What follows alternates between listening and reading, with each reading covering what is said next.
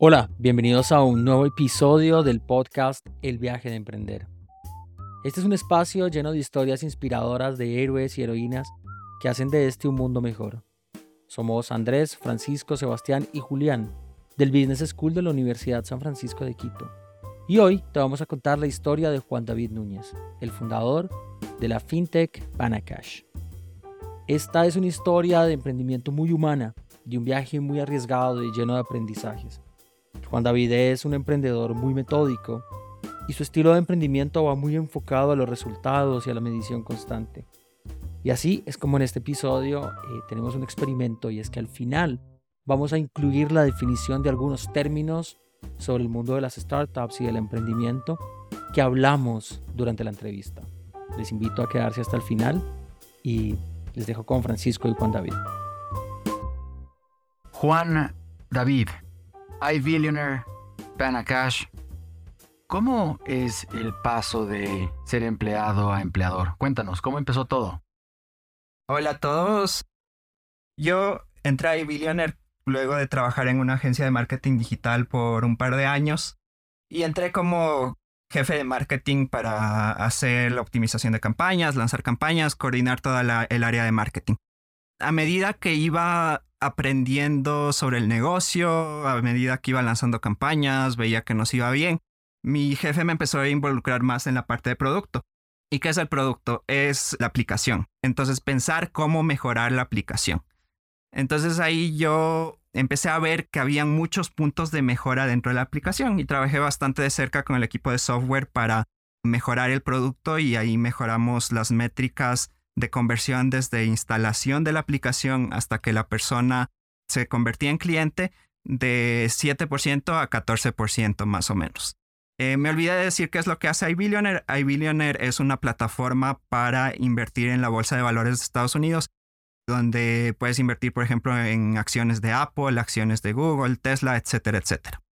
Entonces, eh, en, ese, en ese trayecto de mejorar el producto, de hacer marketing, también nos dimos cuenta que en Latinoamérica el tema de las inversiones todavía era un poco abstracto. O sea, mucha gente no, no entendía que puedes comprar acciones de Google y ser copropietario de la empresa y recibir réditos por, por invertir en la empresa. Estaba más, la gente está más acostumbrada a los certificados de depósito que te dan una renta fija. Entonces recibimos muchos mensajes diciéndonos si tenemos productos de renta fija, si tenemos otros productos de inversión, no sé, querían comprar acciones del Supermaxi, nos preguntaban eso también. Y también había gente que nos preguntaba sobre productos alternativos. Por ejemplo, hubo personas que nos preguntaban si entregábamos servicios de billetera digital o si hacíamos servicios de, de crédito. Entonces nos dimos cuenta que había esa necesidad tal vez en el mercado latino de empezar por otros tipos de productos que no sean inversión, porque queríamos expandirnos en Latinoamérica. Entonces empezamos a hacer experimentos de Facebook con distintas landing pages donde poníamos distintas propuestas de valor. Entonces, por ejemplo, eh, hicimos una landing page ofreciendo el producto de billetera digital, hicimos una landing page ofreciendo el producto de créditos a largo plazo, ofrecimos una landing page ofreciendo el producto de créditos recurrentes y así, distintos productos. Y en distintos países. Entonces empezamos en Colombia, Perú, México y Ecuador. Y nos dimos cuenta que el costo de adquisición era el más bajo en Colombia y con el producto de créditos. Entonces ahí empezamos a trabajar en hacer un producto de créditos aquí en Ecuador, eh, como una, un producto aparte de iBillionaire. Todavía no sabíamos si iba a ser parte de la misma plataforma o una plataforma aparte. Y empezamos a conectar con distintos tipos de entidades como para ir armando el producto. Pero eh, justo llegó una oferta de compra a iBillionaire. Llegó una empresa gringa que se llama Albert, que le estaba yendo bastante bien. Mejor dicho, le está yendo bastante bien. Y ellos lo que hacían es educación financiera. Entonces ellos lo que, o sea, el core de la aplicación era que se conectaban a tu cuenta bancaria y dentro de tu cuenta bancaria podían ver tus movimientos y te daban recomendaciones de cómo usar mejor tu dinero. Entonces, por ejemplo, si veías, si veían que estabas gastando mucho en pizza o en comer afuera, te decían, mejor en vez de comer afuera, empieza a comer en casa. Te vas a ahorrar, no sé, eh, unos dos mil dólares al mes Y esos dos mil puedes meterlos en una cuenta de, de ahorro que nosotros te ofrecemos.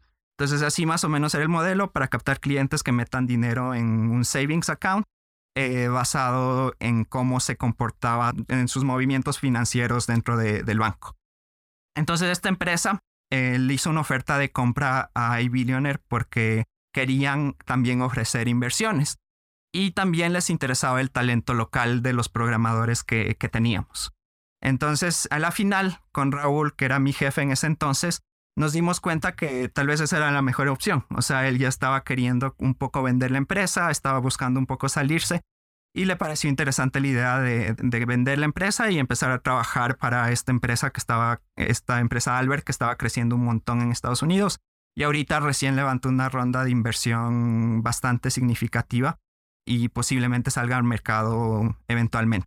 Entonces yo estaba en ese dilema de o quedarme trabajando para Albert o seguir con el proyecto de Latinoamérica. Entonces ahí me di cuenta que me interesaba, o sea, me emocionaba bastante el hecho de lanzar un producto, un nuevo producto desde cero. Y en base a lo que aprendí a iBillionaire sentía que estaba listo para eso. Entonces le dije, bueno, le dije a Raúl, no, yo quiero continuar con esto. Y él me dijo, no, me parece buena idea. Y a la final lo que, lo que hicimos es que yo creé mi empresa aparte y Raúl iba a estar como asesor. O sea, él iba a vender la empresa, trabajar para Albert y, y estar como asesor de, de Panacash. Entonces ahí fue cuando decidí lanzar el emprendimiento basado en los insights que sacamos, que fue que los créditos recurrentes a corto plazo pegaban mucho en Colombia, entonces decidimos lanzar el producto en Colombia. También Colombia tiene un ambiente creciente de startups. Es como que Medellín se está volviendo un hub de startups en Latinoamérica. Y lo vimos también como una oportunidad ahí porque ya habían otras startups similares que habían tenido éxito. Pero el mercado es muy grande, entonces eh, vimos ahí como que un espacio para entrar. Entonces así fue como que un poco transicioné de, de empleado a, a emprendedor. Veo esa, esa parte analítica en empezar a evaluar tus posibles o tus posibles futuros emprendimientos. ¿Y cuál fue esa verdadera llamada a la acción? ¿Cuándo fue ese momento que dijiste, ok, salto totalmente a Panacash? ¿Cuál fue ese factor decisivo? Desde la universidad hice algunos proyectos en los que lancé cosas desde cero y me encantaba también trabajar para emprendimientos. En, ese, en esa época hice una pasantía en una empresa social en México que ayudaba a personas que sacaban créditos microfinancieros y básicamente lo que hacía es que traía estudiantes de Estados Unidos para que visiten como en un tour turístico a los distintos emprendedores que se han beneficiado de las microfinanzas y también se conversen con los gerentes de estas empresas microfinancieras y así entiendan cómo funcionan las microfinanzas y cómo esto puede beneficiar a la sociedad y cómo esto apoya a estos microemprendedores. Entonces lo que ellos querían hacer es lanzar una nueva, un nuevo programa de estos en otro país. Entonces yo dije, chévere, Ecuador tiene como una industria microfinanciera bastante grande, especialmente en la Sierra Central, donde las poblaciones indígenas que a veces eh, les cerraban el acceso a la banca, vieron esto como una alternativa y estas microfinancieras han podido crecer bastante. Entonces como que quería contar esa historia a través del tour y diseñé un tour, eh, me contacté con, con empresas microfinancieras de acá, con microemprendedores y básicamente armé un itinerario que luego lo promocioné en mi universidad y muchos estudiantes fueron en ese viaje y fue súper chévere como que ver el nacimiento de un proyecto hasta que ya tuvo clientes y logró ejecutarse. Entonces como que me, eh, siempre tenía esas ganas de empezar algo. Y ahí vi la oportunidad, o sea, era como que fue muy orgánico cómo pasó, o sea, fue bastante metódico el proceso de decidir qué producto era. Y, y yo sentía que tenía que seguir con eso porque era algo que ya empecé, entonces quería verlo usado por personas reales y verlo en el mercado. Entonces eso como que me emocionaba bastante. Y eso fue un poco lo que, lo que me incitó a tomar este paso. En vez de trabajar para Albert, decidí empezar este emprendimiento. O sea, fue súper chévere ver cómo una idea que yo tenía en la cabeza se tradujo a un producto que la gente usaba. Juan David, está clarísimo y me parece interesante acotar lo que decía Steve Jobs, Connecting Dots, ¿no? cómo todo en la vida se va sincronizando hasta que llegas a, a lo que estás haciendo, a lo que hiciste, Panacash. Cuéntanos de Panacash ahora. Te quedaste sí. en ese punto, entonces, ¿qué pasó con Panacash? ¿De sí. qué se trata? Bueno, Panacash ya dejó de existir, que luego ya les voy a contar el resto de la historia. Pero básicamente el inicio fue empezar el proyecto con... O sea, teníamos esta idea, entonces me decidí a empezar la empresa. Empecé la empresa y al inicio hice unos mockups que yo... O sea, los hice en Canva y medio, medio chuecos. Y luego contraté una diseñadora para que los pula. Y luego ya tenía los mockups bien hechos con todo el flujo del usuario que quería al inicio. Y ahí contraté a, a mi C T O, que se llama Harold Portocarrero, y él como C T O planteó el, pro de, el proyecto desde la parte tecnológica. Entonces ahí decidimos cómo iba a ser la infraestructura, cómo iba a ser el frontend, que es la parte que ve el usuario, cómo iba a ser el backend, que es la parte que procesa por detrás todo lo que hace la aplicación. Entonces él dijo, necesitamos una persona más para que haga el front. Yo me dedico al backend, contratemos a alguien para el front. Creo que algo que hice bien desde el inicio fue buscar el mejor talento posible.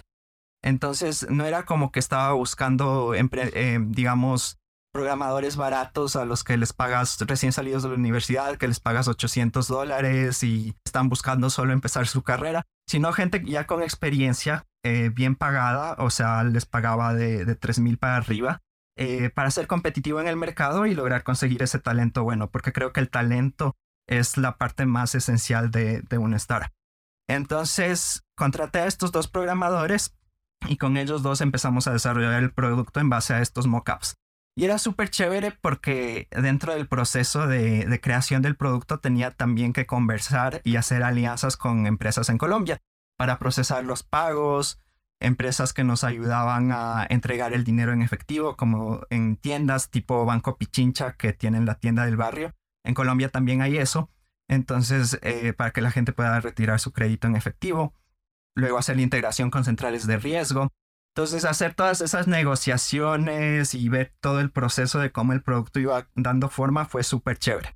Entonces al inicio eh, hicimos una prueba solo con el front, eh, con conocidos y familiares eh, que tal vez podían adaptarse al target que teníamos y vimos que, que había algunas mejoras que hacer, entonces cambiamos un poco el producto, y luego hicimos otras pruebas. Entonces fue súper chévere este proceso de iteración al inicio. Hasta que después de seis meses con dos programadores lanzamos el producto ya al mercado. Y fue súper chévere la emoción de, de lanzar el producto inicialmente, inicialmente al mercado. Y fue como súper gratificante decir, bueno, lo que yo, como les decía, lo que yo tenía en la cabeza ahora está siendo usado por gente real. Hicimos una celebración. O sea, fue justo en la pandemia, fue justo al inicio, en julio del dos mil veinte que lanzamos. Entonces hicimos ahí una celebración virtual, fue súper chévere. Entonces empezamos a otorgar créditos y al inicio estábamos súper emocionados porque el costo de adquisición era súper bajo. O sea, mi background es en marketing eh, y como que estaba súper enfocado en el tema de crecimiento y conseguimos súper buenas métricas eh, en, ese, en ese sentido. Conseguíamos clientes a menos de, de veinticinco centavos, que es súper barato en términos de costo de adquisición. Y conseguimos más de tres mil solicitudes en, dentro de la primera semana y otorgamos casi cien créditos. Entonces fue, fue chévere ver cómo se entregaban esos primeros cien créditos.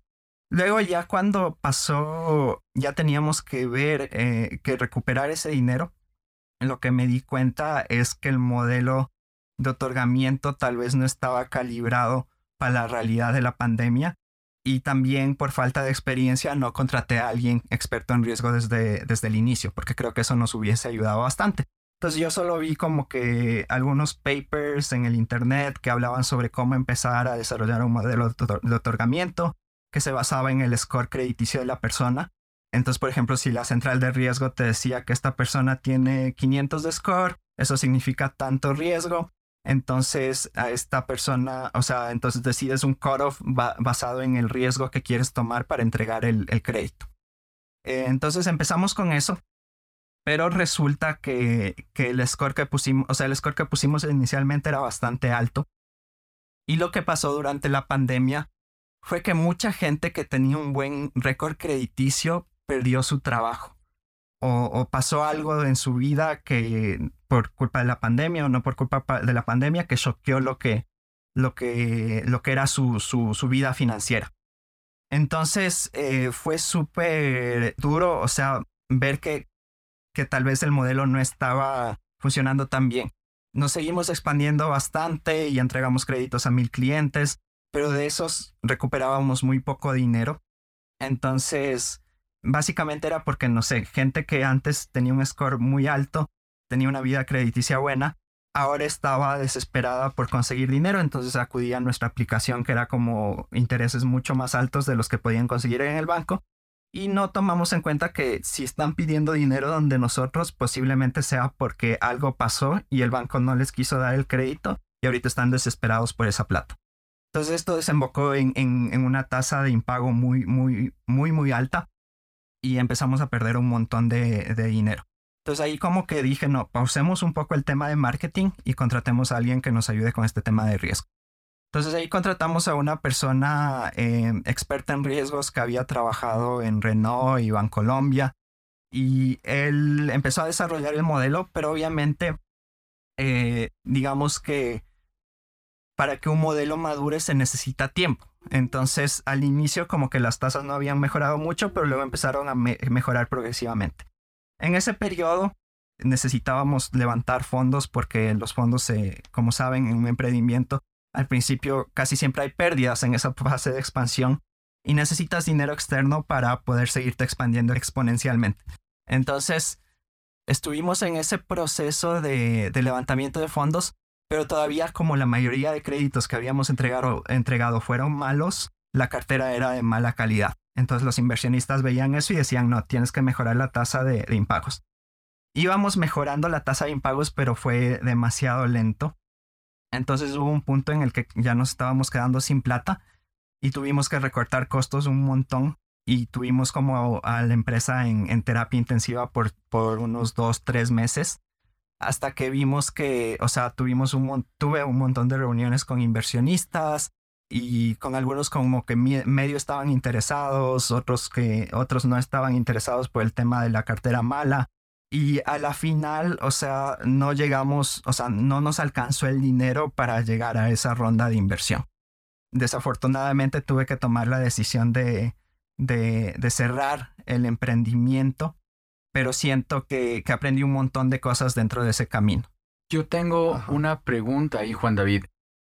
¿Qué condiciones, qué habilidades, qué ventajas crees que tuviste tú para ver que el banco se empieza a hundir? Dices que empieza Panacash, Panacash a expandirse, otorgas créditos, tu cartera vencida empieza a crecer. ¿No tenías en ese momento el experto en riesgo? Lo contrataste tarde, pero ya sabías que el, ba- el, el barco estaba empezando a unirse. Sí. ¿Qué crees que te sirvió a ti, Juan David? ¿Qué habilidades, qué convicciones, qué valores rescatas para seguir con esto? Porque pudiste haber dicho en ese entonces, aquí para el barco, sí. me, me doy la vuelta y se acabó, pero tú seguiste hasta el final. ¿Qué crees que, que, que rescatas tuyo de eso? Eh, yo creo que algo que, que me di cuenta es que... Um... desarrollé bastante mis habilidades de liderazgo. O sea, tenía un equipo hiper mega comprometido que, a pesar de que luego de la crisis tuvimos que hacer algunos despidos, tuvimos que reajustar algunas cosas, los que se quedaron estaban súper, súper comprometidos con el emprendimiento. Y creo que es porque creé una cultura bastante buena dentro de la empresa. A pesar de que todo era remoto, creo que todos nos volvimos bastante cercanos por esa cultura de, de la empresa. Entonces básicamente lo que hacía es dar apertura.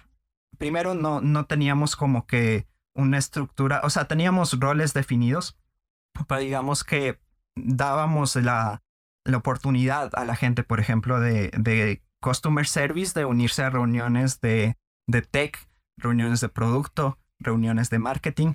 Y creo que de ahí salieron un montón de ideas buenas y... algunas de las campañas que hicimos que tuvieron más éxito salieron desde Customer Service. Entonces, por ejemplo, Pepito Pérez nos decía, ¿saben qué? Eh, sería buenísimo si, si ofrecieran créditos de un menor monto, porque yo necesito créditos de un menor monto, porque entregábamos créditos de montos definidos. Entonces era ciento cincuenta mil pesos, eh, doscientos cincuenta mil pesos y cuatrocientos mil pesos. Entonces ahí agregamos la opción de cien mil pesos. Entonces fue súper chévere como que ver que algunas ideas de las que, que, que luego ejecutamos y, y les fue bien, salieron de áreas que tal vez normalmente en una empresa típica no están involucradas en ese tipo de procesos. Porque a veces, o sea, la gente de servicio al cliente es como que subcontratas o buscas pagar lo mínimo para tener una persona ahí. Pero nosotros desde el inicio queríamos tener un buen servicio al cliente y que los insights que salgan para mejorar el producto también se alimenten de los, de los, de la gente que trabajaba en esa área. Porque a la final ellos son los que están más tiempo en contacto con el cliente y conocen tal vez mejor al cliente, porque podemos ver en los números, tal vez sacar insights que también son importantes, pero no vemos esa, esa parte, digamos, cualitativa que hay detrás de esos números, qué realmente está pasando por la cabeza de las personas y qué está haciendo que esos números no, no, no vayan bien. Por ejemplo, en una pantalla eh, vemos que la gente se está cayendo y podemos elucubrar mucho, pero tal vez la gente de servicio al cliente ya se haya dado cuenta qué pasó ahí, porque mucha gente se está quejando de que no entiende lo que, lo que dice esa pantalla. Entonces fue, creo que algo que rescato es crear esta cultura donde todos aprendían de, de todo y lograba, logramos trabajar con mucha, mucha sinergia y la gente estaba súper motivada. Eso hizo que hasta el final casi nadie renuncie. Y, y que podamos, o sea, siempre sentir al equipo, o sea, siento que todas las personas del equipo sentían al producto como suyo. Y muchas de las, como digo, de las ideas que salieron, eh, no salían de áreas típicas como, como en otras empresas. También hubo un, un caso de, de, de una persona que entró como para ayudar en la parte de comunicación, pero le gustaba mucho la parte de producto también, porque se empezó a, a inmiscuir en las cosas de producto. Entonces luego ella eh, se, dio, se empezó a capacitar, a aprender más sobre producto ella misma, se capacitó en Scrum, empezamos a darle más estructura al, al proceso de deployment de nuevos features y ella, luego de que ya íbamos a cerrar la empresa, consiguió un trabajo como Product Owner en una empresa de desarrollo. Entonces fue súper chévere ver cómo el hecho de haber pasado por Panacash aportó a su carrera y le hizo dar cuenta de que tal vez comunicación no era lo suyo, eh, sino el tema de producto, que le gustaba bastante. Entonces eso fue, creo que lo más gratificante del emprendimiento fue ver el crecimiento de las personas y cómo eh, casi todos eh, acabaron en, en, en, en empresas buenas, en puestos bastante interesantes, y ver cómo crecieron profesionalmente. Qué chévere. Y de hecho Panacash llegó a crecer muchísimo.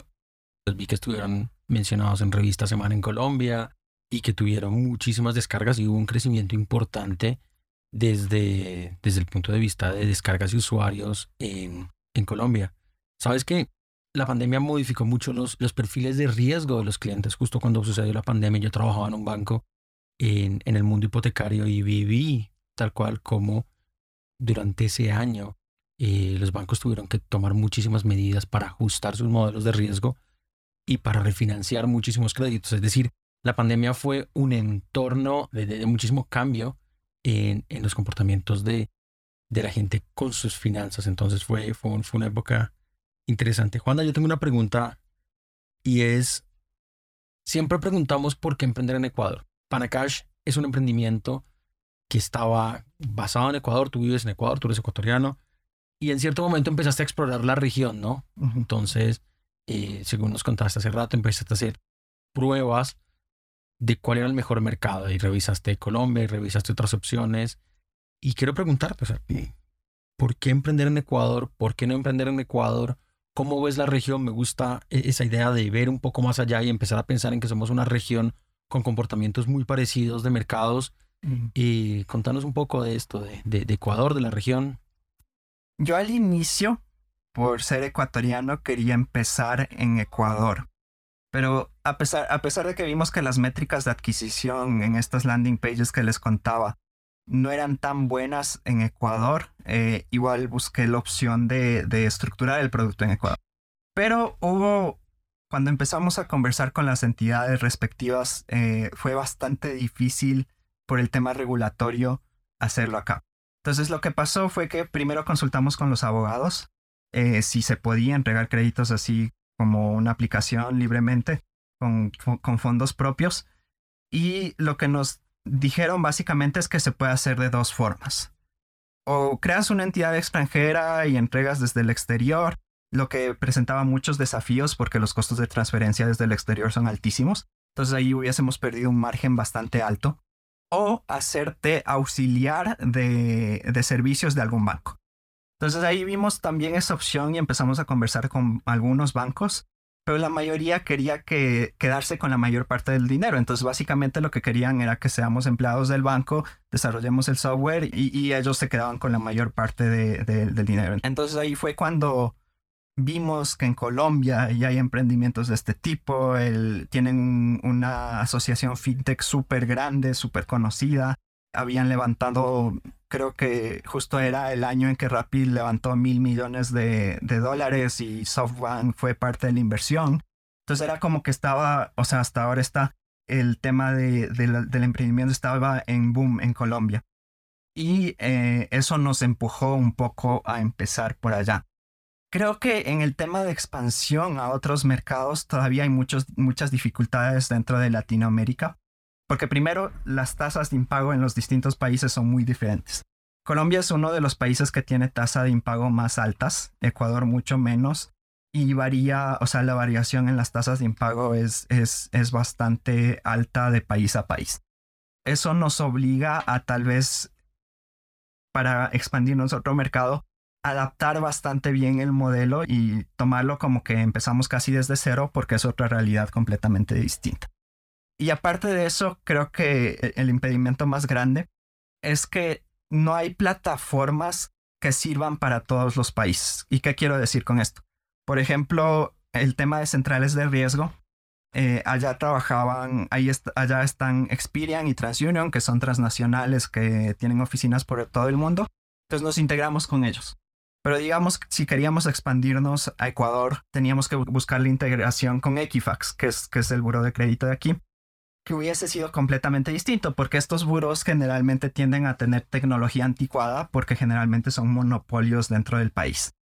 Entonces no hay como un buró general de la región o, o una plataforma de integración general en la región que puedas aplicarla a todos los países. Igual con el tema de pagos es como que es súper particular dependiendo de la legislación local. Entonces, a pesar de que sí hay plataformas de pagos que operan en distintos países, la integración con cada país cambia. Eh, entonces, no es que te integras con Colombia y de una puedes hacer el switch a Ecuador. Por el tema de, de, de regulaciones o lo que sea, tal vez tengas que a, a aumentar pasos dentro de, de la integración, o también por el tema de la moneda tienes que que crearte una nueva cuenta con nuevas credenciales para integrarte a otro país. Entonces creo que todavía eh, falta eso que ya hay en Estados Unidos, que son plataformas súper fácil de integrarse a tu, a tu plataforma y funcionan dentro de todo el territorio. Obviamente es un solo país con un mercado muy grande, eh, pero creo que en Latinoamérica sí, sí debería haber más esfuerzos para poder integrar el ambiente fintech en toda la región. Y de hecho hay plataformas que ya lo están haciendo. Por ejemplo, al final, casi ya antes, un poco antes de cerrar la empresa, estábamos probando con un, una plataforma de Open Banking que básicamente lo que hace es permitirte ver las transacciones que tiene la persona dentro de, dentro de, de su cuenta bancaria. Entonces, al ver estas transacciones, puedes eh, crear un modelo de, de riesgo en base a cómo mueve el dinero, el dinero de la persona. Puedes ver exactamente cuánto le ingresa, cuánto le sale, en qué se gasta, cuánto se gasta. Entonces es súper bueno para lograr hacer esta, para lograr hacer un modelo de riesgo bastante certero. Lastimosamente al final, como les dije, como ya se nos estaba acabando el dinero, no logramos lanzar este, este nuevo modelo. Pero esta plataforma sí se integraba, o sea, tenían una sola documentación para todos los países. Solo había parámetros que, que tenías que cambiar y eran muy fáciles de cambiar según la región donde estés. Entonces, creo que debería haber más plataformas así, que integren los distintos sistemas de los distintos países para que luego el emprendedor fintech pueda integrarse a esa plataforma y que la expansión a otros mercados sea mucho más fácil de lo que es ahorita. Ahora, Juan David, en el presente, si es que tú podrías coger y poner retro y abarcar todo ese bagaje enorme de conocimiento que tienes, y estás hoy en día aquí con nosotros. ¿Cómo te planteas tu futuro? Con todo lo que ya viviste, ya conociste, es importantísimo fracasar. De hecho, es lo más importante para emprender, porque es la única forma de aprender. Claro. ¿Cómo te proyectas al futuro? ¿Cuáles son los planes de Juan David? ¿En qué estás? Recién acepté una oferta de trabajo en una, en una agencia de marketing de Estados Unidos eh, bastante grande. Entonces, quiero como que darme un break, porque también siento que todo esto de emprender desgasta bastante. No es solo un reto, digamos, de ponerle trabajo, sino también mental, porque tienes una responsabilidad súper grande hacia tus empleados, hacia tus clientes. Tienes que manejar el dinero bien para tus inversionistas. Entonces, como que tienes el peso de, de muchas cosas. O sea, no simplemente estás trabajando en un puesto donde cumples una responsabilidad y, y, y, y ya. Es como que tienes bastantes pesos psicológicos dentro de, de todo el viaje. De hecho, estaba leyendo un artículo que decía, según un estudio de la Universidad de California, uno de cada tres emprendedores sufren de depresión en algún punto de su, de su viaje. Entonces, y esto no está tan visibilizado, y es como que está bien la idea del viaje del héroe, de que el emprendedor tiene que pasar por, por obstáculos y, y llegar al éxito. Y es como que eso está súper metido en la mente del emprendedor. Pero a veces también siento que, que pierdes ese lado de, de cuidarte a ti mismo, de preocuparte por tu salud mental, de darte cuenta que tal vez esto te esté haciendo daño. Y de hecho hay muchos emprendedores, o sea, no hay, no hay data con, concluyente acerca de las tasas de suicidio en, en emprendedores, pero hay muchos casos notables. No sé si han escuchado de Kate Spade, que tenía esta línea de ropa, Aaron Schwartz, que era de Reddit y igual cometió suicidio porque el gobierno estaba persiguiéndole. Entonces hay muchos pesos mentales que a veces en el emprendimiento no se, no se tratan o no se hablan. Entonces yo creo que dentro de los, del tema de emprendimiento debería ser visto más, o sea, este tema de mental se, se debería discutir más. Entonces yo sí siento que al final de mi emprendimiento tuve que lidiar con bastantes de estos temas de, de salud mental. Y ahorita esto, o sea, lo que quiero es un poco algo más estable donde no tenga tanta responsabilidad y pueda seguir aprendiendo y seguir avanzando mi carrera. Entonces voy a entrar a esta agencia de marketing.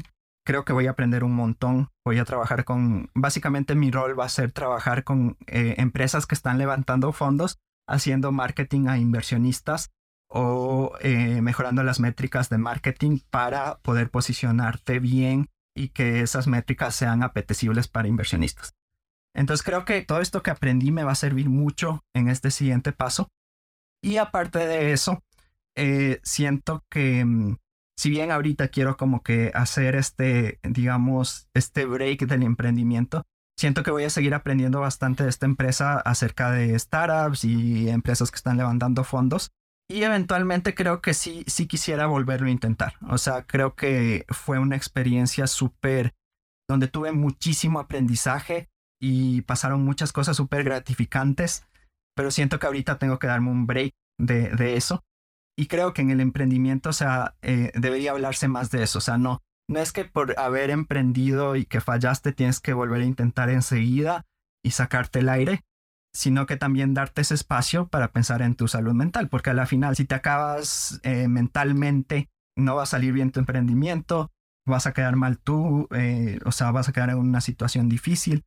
Entonces creo que se debe también, dentro del mito del, del emprendedor, eh, romper esa, esa idea de que el emprendedor es este superhéroe que, que puede aguantarlo todo y siempre es resiliente, sino que también el emprendedor es humano, y a veces lidia con temas de salud mental que, que deben discutirse más abiertamente para que haya más apoyo incluso dentro de, de la comunidad de, de emprendimientos. Incluso, por ejemplo, los V Cs que, que fondean las empresas dan mucho apoyo a las empresas en temas de marketing, en, en un montón de temas para que tu empresa crezca bien y sea exitosa, pero a veces descuidan ese aspecto de salud mental. Entonces creo que tal vez los V Cs también sería interesante si incluyen un apoyo de salud mental para sus emprendedores, porque eh, a la final eso también va a beneficiar el crecimiento de, de la empresa, porque si tu fundador está hecho pedazos y no puede salir de eso, entonces eh, va a ser difícil que la empresa sea exitosa.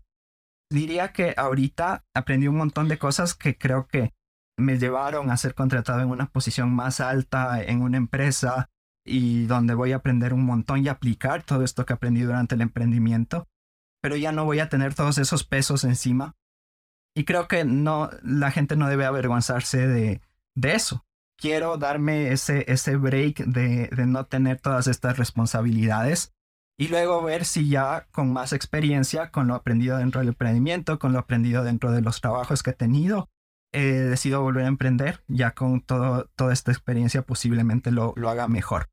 Pero sí, mi, mi mensaje sería que no debes avergonzarte de darte un break, porque ser emprendedor siempre es difícil y creo que ningún emprendedor la ha tenido facilito, que el man no tuvo que trasnocharse, no tuvo que esforzarse demasiado y le, y le cayó el éxito de las nubes. Es un viaje bastante, bastante duro y creo que es importante dentro de ese viaje tener en cuenta tu propia salud. Nos dejas unas joyas muy interesantes, Juan David. El acompañamiento psicológico, estar en paz mentalmente con, con tu ser y la resiliencia, ¿no? Tal como dice Andrés Oppenheimer en su libro Crear o Morir, debemos ser tolerantes, tener una cultura tolerante al fracaso, porque desde ahí son los cimientos hacia los nuevos emprendimientos.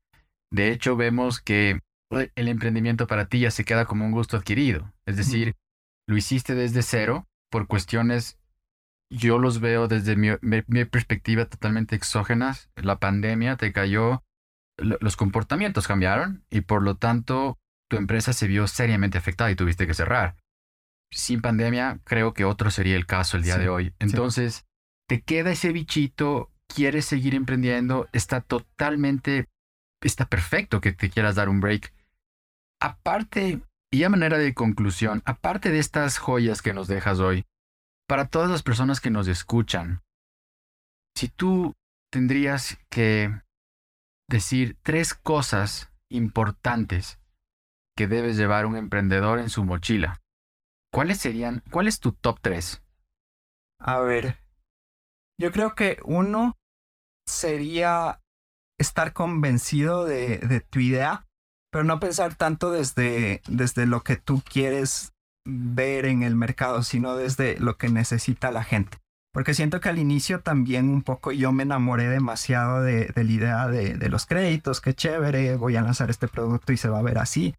Pero tal vez me faltó analizar un poco más el modelo de negocio y el tipo de cliente al que íbamos a llegar.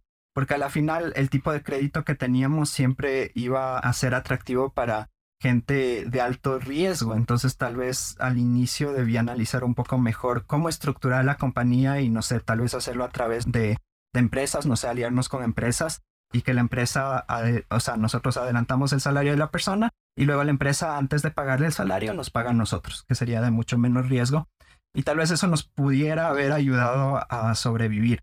Entonces siento que, que, que a veces la idea inicial no es la idea perfecta. Entonces que debes aprender a pivotear rápido, que creo que es algo que tal vez no, no hicimos, pero creo que a futuro es algo que, que me llevo como aprendizaje. Eh, la otra sería que debes estar preparado para afrontar un montón de cosas inesperadas. Creo que muchos emprendedores son perfeccionistas, pero a veces ese perfeccionismo te afecta porque las cosas no van a salir exactamente como las esperas. Tuvimos muchos problemas con los proveedores, vino la pandemia y como les dije, la tasa de impago se disparó. Hubo un montón de, de contratiempos, entonces debes estar consciente de que si vas a emprender van a haber este tipo de contratiempos y que tienes que estar preparado para afrontarlos. Y la otra es que no descuides tu propia salud. O sea, no, no dejes que porque el emprendimiento idealizado es esto que tiene que salir bien y que tienes que, ahí, que, que estar ahí, ahí, aunque tu mente esté destrozada, que esto no, no tiene que ser así. O sea, si, si ves que, que el emprendimiento te va a llevar al, a un hospital mental, como a algunos eh, emprendedores les ha pasado, o si vas a acabar con, o si estás con ideas de, de suicidio, lo que sea, cuídate a ti, date cuenta que tal vez tu salud valga la pena más que el emprendimiento en sí. Entonces creo que esas son las tres cosas que diría. Y aparte de eso también que el aprendizaje que ganas de, de haber emprendido es algo extremadamente valioso. De, decidas volver a emprender, decidas luego buscar trabajo, decidas eh, si tu emprendimiento va bien, entonces seguir con el emprendimiento. O sea, todo lo que aprendes a través de emprender es como un M B A comprimido porque, no sé, dentro de, del emprendimiento tienes que hacer de todo. O sea, tienes que ser marketero, tienes que ser eh, agente de servicio al cliente, tienes que ser financiero, aprendes de todo. Entonces creo que esa habilidad de poder manejar todos esos factores te ayudan en cualquier ámbito de tu vida, incluso personal, porque creo que igual en, en tu vida personal te, te ayuda a organizar mejor las ideas, mejor las cosas. Entonces creo que emprender en sí es, no es solo el éxito, sino también el, el aprendizaje. Excelente. Y bueno, yo, yo, yo me llevo muchas cosas importantes que nos has dicho. Ya nos has dado un montón de, de, de piezas valiosísimas. Y, y quiero comentar algunas de ellas. Primero, pues este, este factor importantísimo, que para mí es como lo más clave que nos dijiste hoy. El emprendedor es humano. Entonces el emprendedor es una persona que está detrás de esto. Es, es, es un héroe, pero es un héroe también vulnerable, ¿no? Por otra parte, me llevó clarísimo, hay que emprender viendo en métricas. O sea, de la historia que nos cuentas, es súper importante cómo ustedes han sido muy metódicos en tener un emprendimiento basado en números desde el momento que nace hasta, hasta el final. Y quizás esos números les han llevado a darse cuenta en los momentos importantes y poder ir controlando el impacto de lo que pasa. Tener muy claros los flujos de los clientes, saber que entender mucho mejor a nuestro cliente, ¿no? Y, y, y eso es, eso es muy difícil, ¿no? Entender el cliente siempre y entender cómo cambian los comportamientos de los clientes. Y finalmente, esto es algo con lo que yo empatizo mucho porque yo también viví alguna vez en la vida un exit de tener que decir en un momento, ok, esta startup no va más, vamos a cerrar y cómo la vamos a cerrar y cuál va a ser el proceso de, de, de salida. Y es que salir en una startup, cerrar una startup es un aprendizaje impresionante, es un aprendizaje súper fuerte y ese aprendizaje es un capital que luego vamos a poder utilizar en el futuro. Entonces quería agradecerte muchísimo eso. Tengo una pregunta más que se me ocurre ahora, volviendo a la mochila en la que nos hablaba Francisco hace rato de cuáles son esas tres cosas que se deben llevar. Tomando en cuenta que ahora soy un experto en el mundo de las fintech, ¿cuáles serían esas tres cosas pero que deberíamos tomar en cuenta cualquier emprendedor que esté en el mundo fintech? ¿Cuáles son esos desafíos importantes del mundo fintech? Creo que los desafíos importantes es lidiar con un sistema bancario que se creó hace cien años y que tal vez no tenga la tecnología adecuada para que la integración al sistema financiero, que al final lo tienes que hacer, sea fácil. Entonces, creo que un desafío que todo emprendedor fintech va a enfrentar es eso, o sea, lidiar con un sistema bancario. Incluso cuando estaba en iBillionaire había un montón de cosas que, que no funcionaban óptimamente porque el sistema de, no sé, de transacciones por tarjeta de crédito no, no funcionaba bien o lo que sea. Estás tratando de lanzar algo top tech de, de la última tecnología, pero tienes que tomar en cuenta que tienes que integrarte con instituciones que... Del siglo dieciocho. Del siglo dieciocho, ajá. Entonces creo que eso es una de, uno de los desafíos que debes enfrentar. Otro es, dentro un poco de lo mismo, es tener en cuenta que vas a competir con entidades que tienen mucho poder. Entonces los bancos dentro de, de cualquier país no solo tienen poder económico de que tienen mucho dinero, sino también tienen poder político y poder para influ- influenciar la economía. Entonces como fintech tienes que ser muy, muy disruptiva para blindarte de que estos bancos no, no vayan a hacer algo para, para desaparecerte. Entonces creo que ese es otro de los desafíos también dentro de, de fintech. Y la tercera diría que es tal vez un poco pensar bastante bien en que estás lidiando con, no sé, no es que estás ofreciendo un servicio de, de tipo Uber, no es que estás ofreciendo un producto en específico, que eres una tienda online, sino que estás lidiando con dinero real. O sea, el, tu producto es el dinero de una u otra forma. Entonces, para hacerlo bien, tienes que entender bien cómo funciona ese dinero y cómo va a funcionar tu modelo de manejo de ese dinero, que a veces conlleva modelos de negocio más complicados que los que ves en otros tipos de startups. Entonces creo que debes estar bastante preparado y consciente de que estás lidiando con dinero y que eso conlleva cierta complejidad por todas las regulaciones que hay y que mmm, probablemente te encuentres obst- con obstáculos porque estás lidiando con dinero, que es algo que va a afectar la economía, que afecta directamente el ambiente macroeconómico de, de tu país o de la región donde estés eh, trabajando. Entonces creo que ese es otro desafío también bastante grande, entender cómo funciona el dinero y manejarlo de forma responsable. En realidad ha sido un espacio muy interesante. Muchas gracias por todo tu conocimiento, por compartir tus experiencias. Queremos agradecer a las personas que están por detrás y que nos ayudan a que este espacio sea realidad. A Sebastián Ojeda en los controles, a Luis Paredes de El Cocoa y al Business School de la Universidad San Francisco de Quito. Muchas gracias. Muchas gracias. Gracias, Juan David. Gracias a ustedes por el espacio. Hasta la próxima. Ya nos vemos. Chao, chao. El viaje de emprender es una serie de podcasts inspirados en el monomito de El viaje del héroe de Joseph Campbell. Te regalamos historias que buscan visibilizar heroínas y héroes modernos que han iniciado sus aventuras buscando un tesoro para transformar su comunidad y el mundo.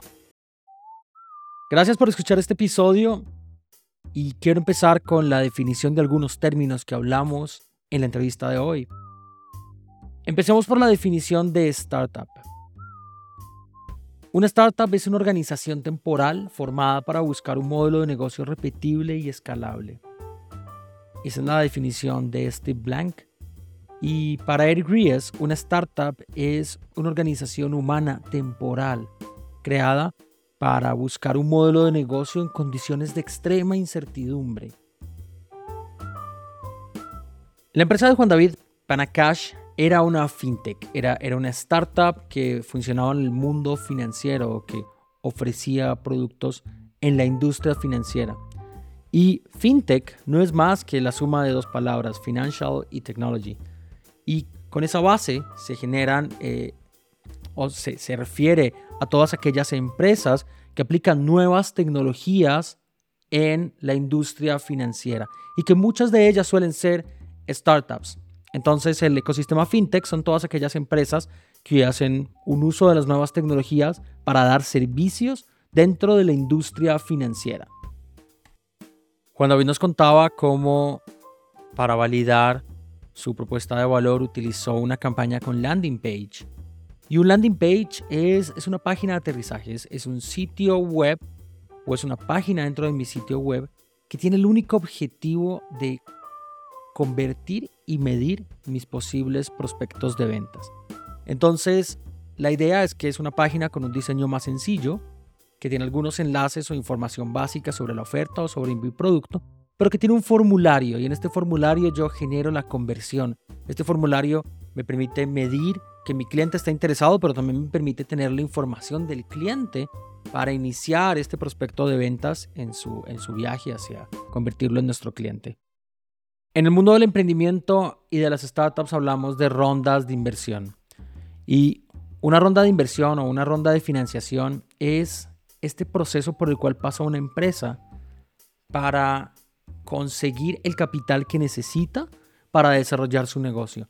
Pero lo interesante es que este financiamiento o este dinero no suele venir de la banca tradicional o de los créditos de la banca tradicional, sino que en el mundo del emprendimiento existen otros actores en este ecosistema que son los inversores de riesgo. Son inversionistas que conocen muy bien cómo funcionan las startups y entienden que hay un riesgo al invertir en startups.